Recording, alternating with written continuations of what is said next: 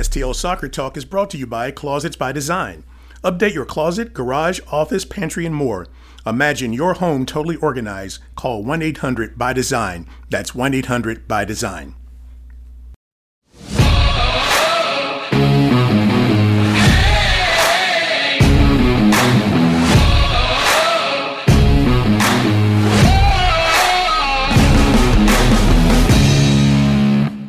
Well, greetings, everyone, and welcome to yet another edition of STL Soccer Talk here at STLtoday.com. I am Tom Timmerman of the St. Louis Post-Dispatch, and I am joined by Carter Chapley of the St. Louis Post-Dispatch, and we fled the St. Louis Post-Dispatch podcast end. They found out we were doing the podcast finally. Yes. Yes, we have now taken refuge this week at the remote podcast studio here at the Washington University Orthopedics High Performance Center, or as we like to call it, WUPEC. Lovingly, yes, indeed. So we have a special guest coming up on the show and talking with St. Louis City and Canadian International Kyle Hiebert. Certified public accountant, chartered accountant. I don't know what the right phrase is, but yes, a soccer player who likes numbers. Yes. Though we didn't get into soccer analytics, we talk about accounting and dairy farming. And Canada. It's a wide-ranging, but we also discuss soccer, so it gets you all sorts of things. This is also a different edition because City has lost for the first time, and we need to kind of address the fact that this is no longer the perfect, undefeated, every time a victory St. Louis City SC. It is now the 5-1 St. Louis City. And you know, the team's take on this was we weren't going to go 34-0, that there was going to be a loss sooner or later. And that doesn't mean that they were approaching games with a defeatist attitude. It's just, you know, they're not kicking themselves, even though they're the most qualified people in this town to kick themselves if it ever came up. They could kick it with more style and finesse than. Is there a Battlehawks kicker who could join the club? I'm not sure. I don't know. I appreciated that they had the approach of process over results. They still felt like the process of the game was good. Mm-hmm. Maybe they got unlucky in a few case scenarios. Some balls that had gone in previous weeks didn't this week, but they may again in the future because they're doing all the right things still. Mm-hmm. So I felt like I appreciate an approach that leads to process rather than, oh, we scored 5 goals this week, but we didn't do it in a good way, versus we scored none, but we felt really strong about it moving forward. I feel like that's the right foundational approach. You know, when it's the playoffs, I guess they wouldn't really care how the ball goes in, just that it goes in. Mm-hmm. In week 6 of a season where you are inevitably going to lose at least one game, you value process over results. Yeah, and I think if you look at that game and you say they were right there, it very easily could have gone the other way. It would not have taken, some tremendous shift of events for City to have either won that game or tied that game. They went 0 for the breaks. And some of them were breaks they didn't take advantage of themselves. The chances in the first half that they could have scored on that they didn't, and they came close. And Minnesota got a penalty kick call and was able to score. St. Louis did not get the penalty kick call. Certainly in the stoppage time of the game, and in the last 10 minutes, plenty of scoring chances. There were days in which in those previous 5 games where they were in the right place at the right time and they finished the chance and the finishing just wasn't there. And in the whole game, they were a little bit off. It was just, and not in sync. And, one of those things people say is, you can learn more. The lessons from a loss are, more easily taken than lessons from a win. You win and you don't do things right. It's like they don't quite make the impact. But when you lose a game, it's like, okay, we have to be better on that, and that lesson hits hard. And I think that's what they're looking at this week. And they need it because they've got a very good Seattle team that they will be venturing to the Pacific Northwest to play on Saturday. Is it fair to call Seattle the legacy program of the MLS? They are, they're definitely not one of the founding members, if I'm remembering correctly. They're not, yes. But they have been one of, if not the most successful clubs in the league's history, but both from a kind of revolutionizing soccer fandom, building soccer-specific stadiums, Though they play in an NFL stadium. They play in an NFL stadium. But that's because they can play in an NFL stadium. Yeah, because they have so many, because they have fans, because they have, like, because they get 60,000. They have a rabid fan base. It feels like this is one of the marquee franchises of MLS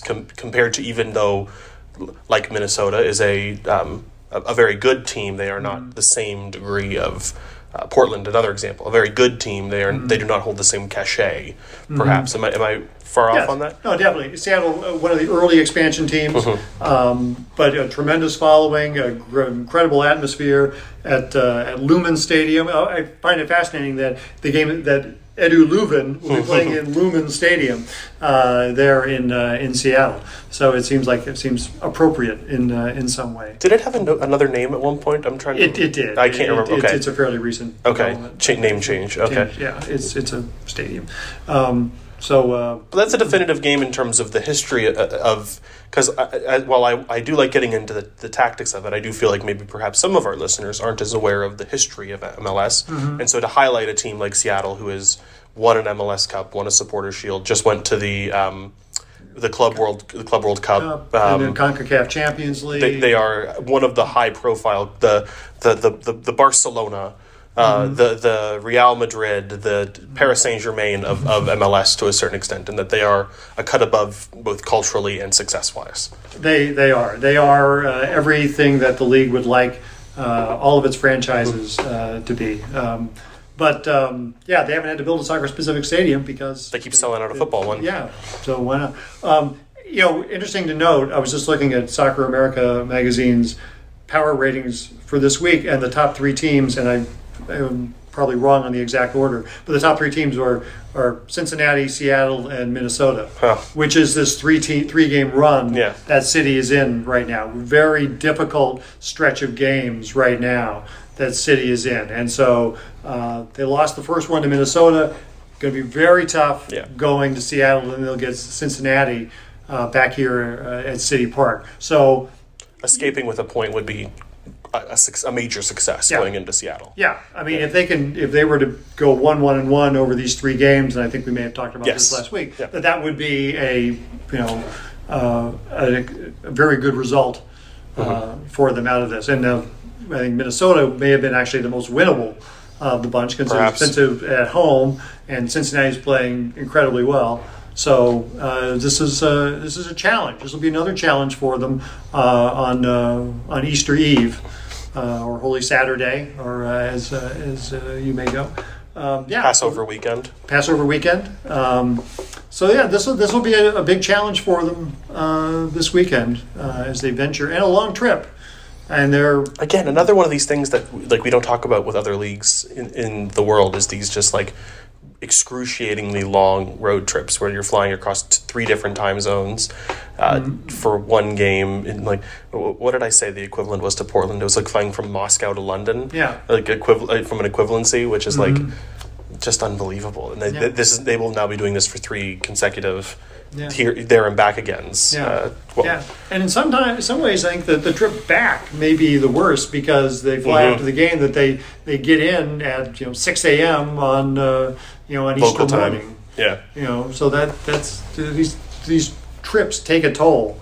But in some ways, though, St. Louis has it a little bit better because they're centrally located. I don't know how often Miami has to make the trip to Seattle or Vancouver or Portland, and that's a very long trip as well. But I do think, and I should do the math at some point, that City may travel more miles than any team in MLS this year. I mean, Minnesota would be probably the competition. Kansas City and Chicago will be respites, a place to hide in terms of travel. It will be downright simple to get in. They probably wouldn't, but to get in a team Greyhound and just relax, and rather than having to fly for 4, 5, 6 hours just to get out there. Yeah, 5-1 after 6 games has got to be as good as to be expected, and just the fact that they lost the 6th shouldn't take anything away from the start. No, and it certainly does not discount anything they did, because it showed, Minnesota showed. They can be competitive with those guys. They have been competitive in every game they played. Minnesota's a pretty good team. You play that game 10 times, there's a different outcome all 10 times. a 1-0 loss wasn't inevitable. It was it could have been 3-2. It could have been 3-1, 2-0. Mm-hmm. You play that game 10 times, you get 100 times, you get 100 different outcomes. That's how even it would have been. Mm-hmm. Yeah. So on that note, we're going to turn the podcast over to our conversation with Kyle Hiebert. And as always, invite you to subscribe to the Post-Dispatch, stltoday.com. Support local journalism. We have this podcast. We have our video weekly sessions that we have. All sorts of ways to get the most thorough and comprehensive St. Louis City SC coverage around. So we'll now turn it over to us and Kyle. But for this section of the podcast, we'll be seeing you.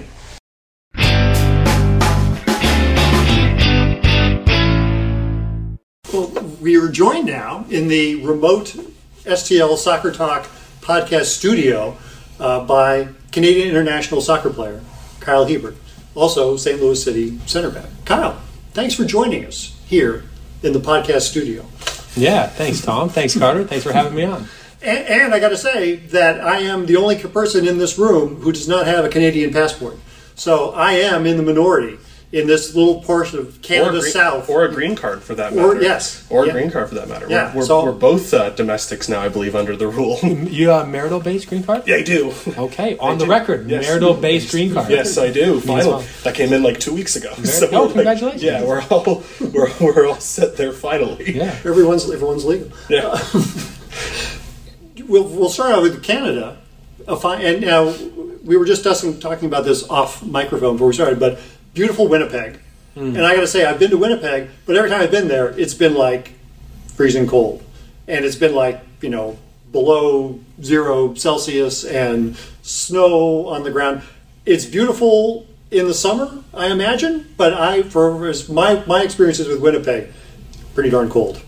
Yeah, I mean, winter's half the year, so you got 6 months of snow and ice and cold, and then the summers are beautiful, but they're short. And there's a part of that too where you you enjoy it almost more just because the weather. I mean, you get the season of St. Louis too, where it's like when we're starting to get some warmer weather, you're extra thankful for that change in temperatures. Whereas if you live in California and it's the same temperature all year, maybe you take it for granted. Yeah, and I always wonder. For one, I wonder how people live there, and I realize inside. You stay inside. Because I imagine that going back, however many hundreds of years when it was, the natives living there. But I would think that they would just want to pick up and head someplace further south or something. But I guess they weren't people. People person? No. People? Yeah. I guess they were, yeah. What brought the Hiebert family, actually, to Winnipeg? There's a lot of farmland in southern Manitoba. And so on both sides, my grandparents were all farmers. My dad was a farmer for most of his life, too. So that's kind of what brought us there. We settled just south of Winnipeg. Mm-hmm. What kind of farming? Wheat? A lot of grain from wheat, barley, oats, corn. And then my dad was actually dairy farming for a while as well. So some cows. I grew up on a dairy farm. Wow, this is going to be a digression that I'm sure the listeners are going to be fascinated to know. But I mean, my father was a dairy farmer in Southern Illinois. Okay, but sold the farm 2 years before I was born and moved to Los Angeles. Yeah. So had they not done it, I would have been. I mean, I am the son of a dairy farmer. Yeah. But I missed out on the joys of milking cows and things like that. He would, on Christmas, tell stories about getting up, walking through the snow, going out on Christmas morning and milking cows. And we would sit there and say, thank God that we don't have to do that. Yeah, dairy farmers don't get a vacation. It's 365 days a year. The cows, they're always needing to be milked twice a day. And so, I mean, there was him and another guy, so occasionally they could rotate or whatnot. But it was a lot of fun. I loved it. As a kid growing up, you had a ton of space. You could go out, and I thought I was helping, but I was 5 or 6 years old. So looking back, I probably wasn't doing that much to help on the farm, but I thought I was indispensable to the operation. But you milked cows? Not by hand, but I would help. An automated system? Automated system. Step it onto the udders. And The Timmerman family farm was the first automated dairy farm in Clinton County, Illinois. Oh. So we were pioneers. Maybe we wouldn't have been automated if you guys hadn't started it in Illinois, so, and then slowly it went north, to Winnipeg. Yeah, men of the future. Yeah, wow. I credit my father for doing that. But we digress because we have titled this thing STL Soccer Talk and not STL Dairy Talk, though it's fascinating for me, but maybe not for the listeners. But you just had a chance to go back to Canada, play for the Canadian national team, your first time, and your first senior cap. You had some age group. How big a deal? How great was that? I mean, that's something I thought about since I was 3 or 4 years old. Mm-hmm. You know, kicking a soccer ball around, you always want to. It's a dream to represent your country, to play for Canada, and I recognize that. You know, some people talk to me and say, well, now you're a green card holder, you could represent the States. And I think the dream was always Canada. That was something I took a lot of pride in. And then just seeing, you know, everything they had accomplished this last World Cup cycle, to get back to the World Cup after 36-year dry spell. And then knowing that, you know, North America is hosting, and so Canada will be in the 2026 World Cup. And so now to be able to have my name in that pool of players and hopefully – you know, get another opportunity to go back. I would love that and continue to try to show and impress. Yeah, and these are glory days. This is as good as the Canadian team has ever been. Yeah, there's so many good players, and you see it in training. I mean, Alfonso Davies, Kyle Larin, Jonathan David, like these guys are Tejon Buchanan, Ali Johnson. I mean, just to name a few, these are top players at the European level. Yeah, what do you think made that happen? What made this change that this generation of Canadian players, including yourself, is doing as well as it is? Yeah, I think there's, once you start to get maybe a couple of guys who are saying, hey, we want to represent Canada, and Canada's at the World Cup, now there's this draw for some of these dual nationals.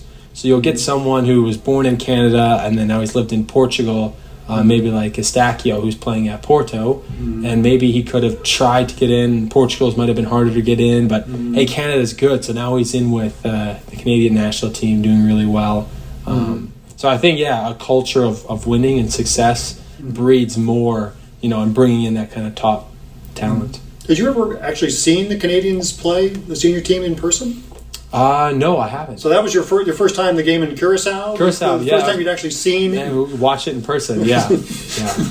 So that just must have been, even if you didn't get in the game, it was just fun to be there. And be a part of it, you know, be a part of a win. It was important for us in the Nations League, and support the guys, you know, from a different side. But it's a great group of guys, so they're easy to support and cheer on. Yeah. How big was the crowd in Curaçao?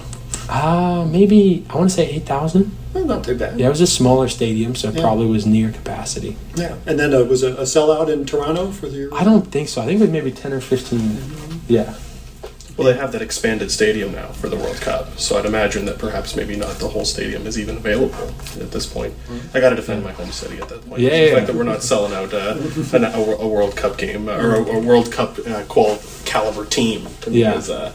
A little disappointing, but did you expect to get an opportunity in that second game in Toronto to get your number called and get in the game? Had the manager told you that might be something that happens? No. I mean, he said, and it was something like, you're always going to be prepared. You know, you warm up right, and you went through my routine exactly the same as if I would be playing or something like. I didn't expect to, you know, but then when he said, you know, hey, the one center back is a hamstring injury, he pulled me and another center back, Dom, who was wanting to cap two for Canada, and so I was like, it's, you know, he's such a great guy. So I'd be like, if Dom would have gone in, I would have been real happy for him. And then if my number was called, I'd never subbed into a game before. I don't know. Oh my gosh. Yeah. So I just I saw the other center back, he was off, and so I just ran onto the field, and they kept trying to call me back, like, hey, you can't go on yet. And you got to go through the whole thing with the numbers, and I just never have paid attention to that. I've just always either started the game or not played. You know, it's never really been one where I sub on with 30 minutes left. Wow.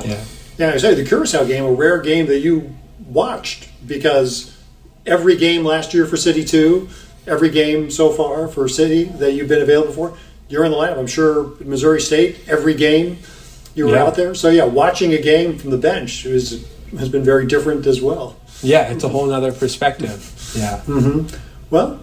But you got in the game. Yes. You got in the game. Dream come true. Yeah, and then you came back here and got in the game again. So even though you had played on Tuesday, you were easily jumped back into the lineup here. And ever any doubt about being available for last Saturday's game with Minnesota? No, I mean, I've got great trust in the coaching staff, whatever decision they make. And they asked me, hey, are you ready? You feel good? And I was. And so, yeah, they slotted me right back in. The fitness level is something, because you played almost every minute. Talk about your approach to fitness and the training and to be prepared to be able to play 90 minutes every game, and you played every game.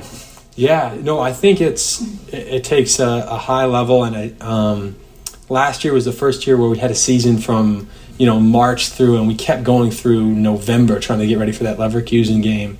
So college season was always a lot more condensed, so a lot games in shorter periods of time, but a much smaller season. So I think last year was excellent preparation, just knowing kind of you want to work hard and push yourself each day, but it's important also when you get the day off, during the week, like I'll just, make sure I take a day, and even mentally. So when you come back in on Tuesday, it's like I don't want to leave the field again. Like I'm excited to be out there. So I think it's a fitness both physically and mentally to not be drained and also have your body be ready as well. The saying is always, as you move up levels, the game gets faster. Was the Canadian game, was that faster? Was that even a different level from MLS, or is it at that point in time? If it kind of maxed out? Yeah, no, it was definitely a different game in terms of Honduras. I think they had prepared to sit in and hit us on the counter and hope to score early, and so they were prepared to be sitting in a low block. But when I came on, we were up 3-0. So they were like a couple of guys, they were trying to press, but I think their philosophy had been to sit in. And so I think because of that, I had more time on the ball than you would in the last 30 minutes of a game than you're winning. So it was the game, and we were moving it around, I think doing a good job. And so it was not like crazy frenetic or high pace to come into that game, which I think it was good first game. And now it's, hopefully if I get another opportunity, I imagine to start a game in the Nations League semis, the game's going to be faster and moving quicker. You came back and you were, unfortunately, the first loss ever for City SC. How did you look at that game and how the team played? Yeah, I think collectively we felt like we were just a little bit off it in terms of maybe a step late where we had been on time before, or just a step stretched. They stretched us a little bit and we're picking up second balls. With that being said, we still had a lot of quality looks, and they've been going in 3 goals a game to start the year, and they didn't go in against Minnesota. But we recognized we weren't going to win every single game this year, and so even the one where we did lose and we felt like we were off it, it was still a tight 1-0 game where we had chances down to the wire, and so I think that's encouraging. Yeah, I'm usually very the night of. I was pretty down, and then try and, when I wake up the next morning, learn from it, watch the film and learn from it, and then move on. It's important not to dwell too long on the losses, or the wins for that matter, because you got to win and then be excited, and then the morning of, see the film, shake your hands and move on to the next one. Yeah. What was the film session like for this game? Yeah, I mean, it's still a combination of good and bad. Things like, hey, this is where we were on a little bit, or here's where we did it right. And then here's, kind of what we want to improve on the ball, off the ball, some of our ball tempo, being a little bit more vertical and playing quicker in transition, and then kind of adapting to, they played us differently than probably, I would say maybe everybody else did. I'm trying to think if anyone did, where they kind of had 4 up against our back line, 1 or 2 passes, and they were hitting it long and fighting for seconds. And so we got a little bit stretched, which I think hurt us then picking up some of those second balls. Yeah, but as you were saying, you guys were right in that game, and if they don't get the penalty kick, and you guys get a penalty kick, I mean, it's then we win that game, and it could easily flop there. It could have been a tie very easily. It was not as though you were outclassed anyway. You were every bit as good as Minnesota was on that day, and Minnesota is they're a pretty good team, it looks like, this season. Yeah, and I mean it's kind of how it goes. I mean, I think the Austin game, pretty even game between both of us. I thought we were the better team in the Austin game, but again, you know, one or two bounces that don't go our way, and that game's maybe a draw or a loss, you know. So it's just, you know, soccer's just a game of inches and small moments, you know, all over the field, especially in the boxes. Yeah. But a little pretty clear that you guys are every bit as good as these other teams. There's no gap. There's, you know, as far as expansion teams go, you're not one of those down there bottom dwellers. Yes, you were definitely not, right? Is that the perception that this team now has gotten through 6 games? Yeah, 100%. I've got you know, all the faith in the guys in this team that we are a good team, and that we're gonna, you know, we're gonna win more than we lose if we stick to our process and our principles. What's the internal competition like on this team? Because you've got other center backs, John Bell, who's got MLS experience, and he's got, you know, it's throughout the lineup. There's like guys who are trying to get in who can't. Selner Pedro hasn't been able to get in a game yet, and he certainly has ample qualifications, and coach says he's doing great in practice. What's the internal competition?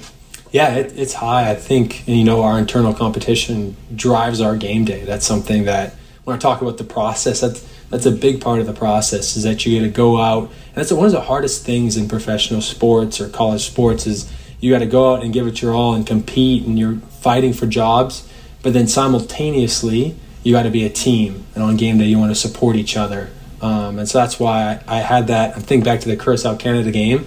I was fighting for that center back spot, get a chance to play on that Saturday. I didn't get it. It's like, okay, I have an opportunity now to support my teammates in a different role. And so I think teams fall apart when, A, you don't have that competition, or B, you don't have that support. And I think to this point in the season, we've had both.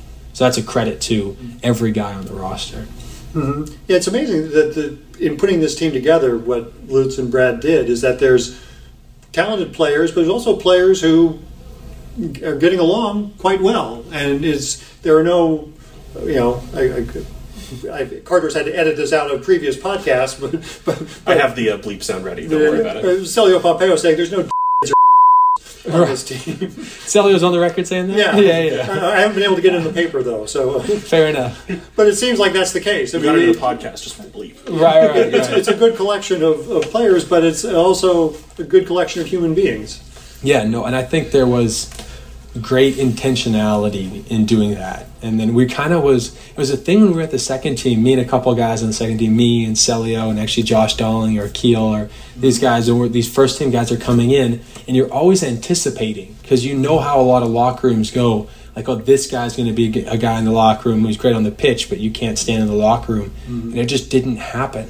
And each guy that came in, all of a sudden, you know, Roman comes in, and Klaus, and Edu, and Joachim, and Tomasz, and Isak. They're all, you know, quality footballers, but just down-to-earth, humble guys you can have a laugh with in the locker room. And so I think that's what makes, you know, driving in to work every morning, you know, I thank God for the quality of the people we have here. And that comes before, you know, the results on the field. But I think that causes the results on the field as well. That bleeds into it for sure.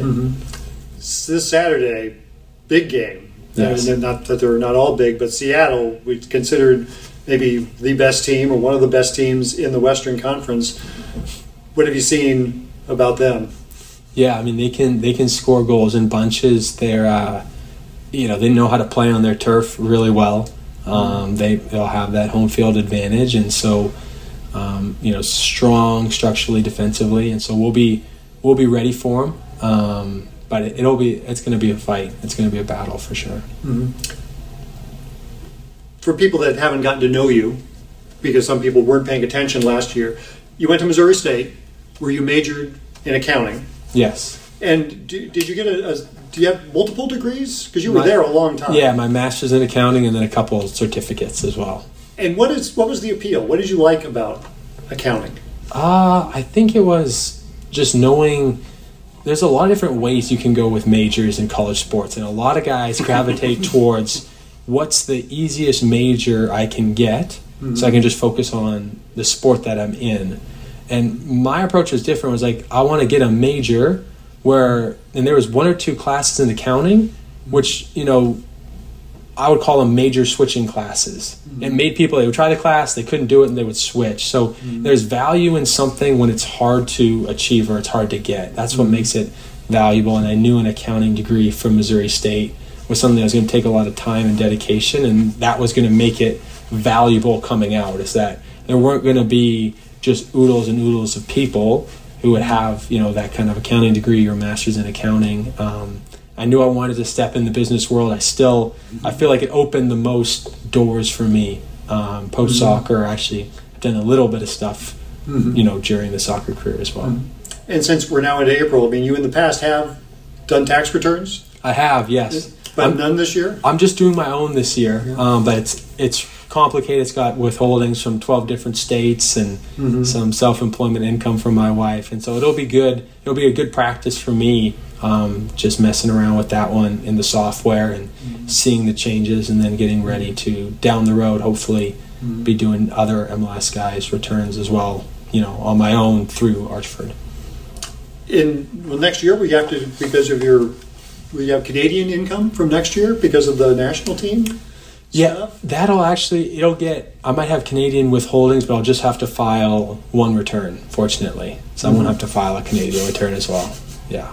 What is the appeal about tax returns? Because you apparently enjoy doing them.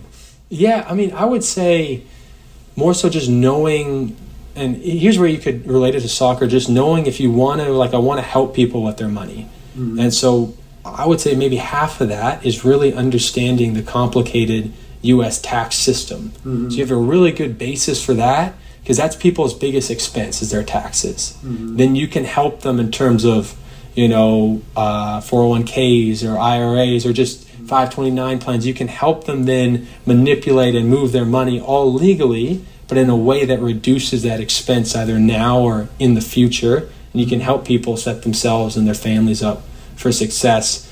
So that's the part, you just know you got to do it. Kind of like an off season in soccer. I know I love the games, so I got to run in the straight line a whole bunch or go for a 3-mile run. Not that I don't love the running, but you just know you have to do it if you want to do something that you love.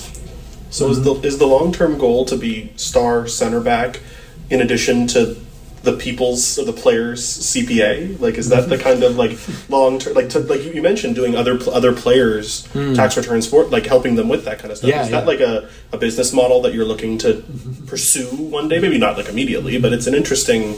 I find it at least very interesting, because when we talk to professional athletes, the first thing on their mind isn't another job, right? But there seems to be a not just in the same way that you're passionate about soccer, you're passionate about the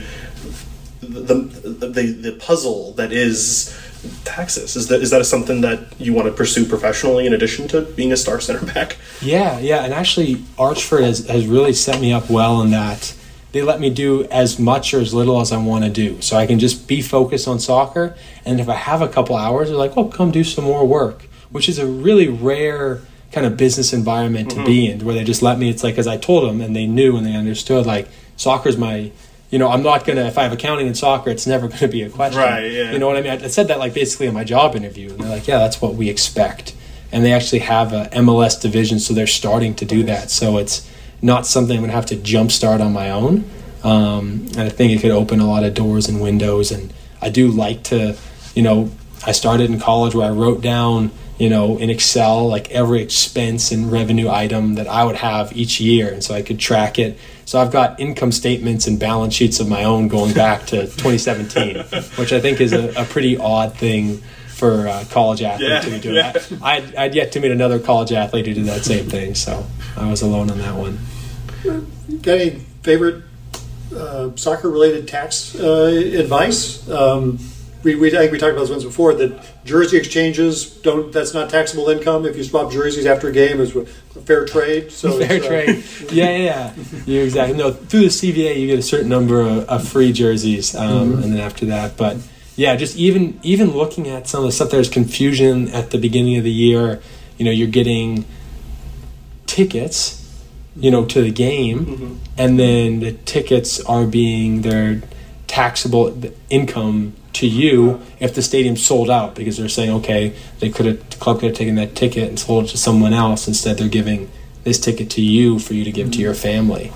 But if the game's not sold out, then the ticket's not taxable, because the next ticket that club would have sold would have been one of the other empty seats. Mm-hmm. And so it's just like an interesting, wow. like there's, so even within like just getting tickets for your, you know, family to come to the game, there's tax nuances to that as well. I legitimately could sit here and talk with you about this for hours. This is like, I don't know how many like listeners out there find like the intricacies of professional sports business like that listenable, but like that is fascinating. I would have never thought of that as being something and that they you have they to do returns in for every road game, for every location that you play in, that the team plays in. Yes, every location you play in, they're saying, okay, that's where you're earning your money, is which is fair, you know, because that's.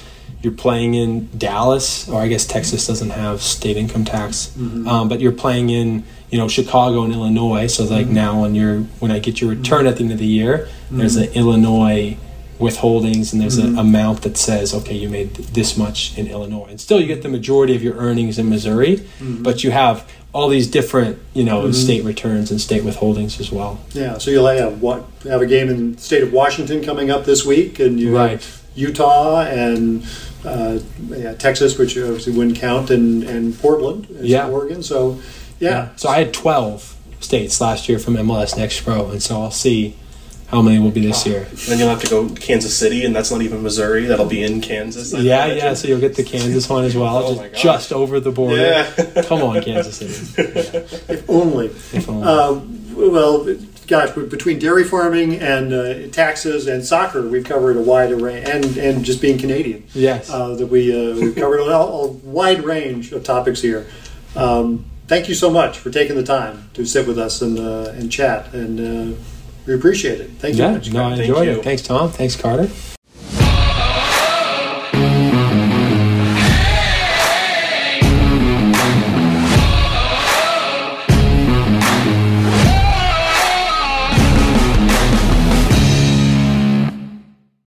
Without the ones like you, who work tirelessly to keep things running, everything would suddenly stop. Hospitals, factories, schools, and power plants, they all depend on you. No matter the weather, emergency, or time of day, you're the ones who get it done. At Grainger, we're here for you, with professional-grade industrial supplies. Count on real-time product availability and fast delivery. Call, click Grainger.com, or just stop by. Grainger, for the ones who get it done.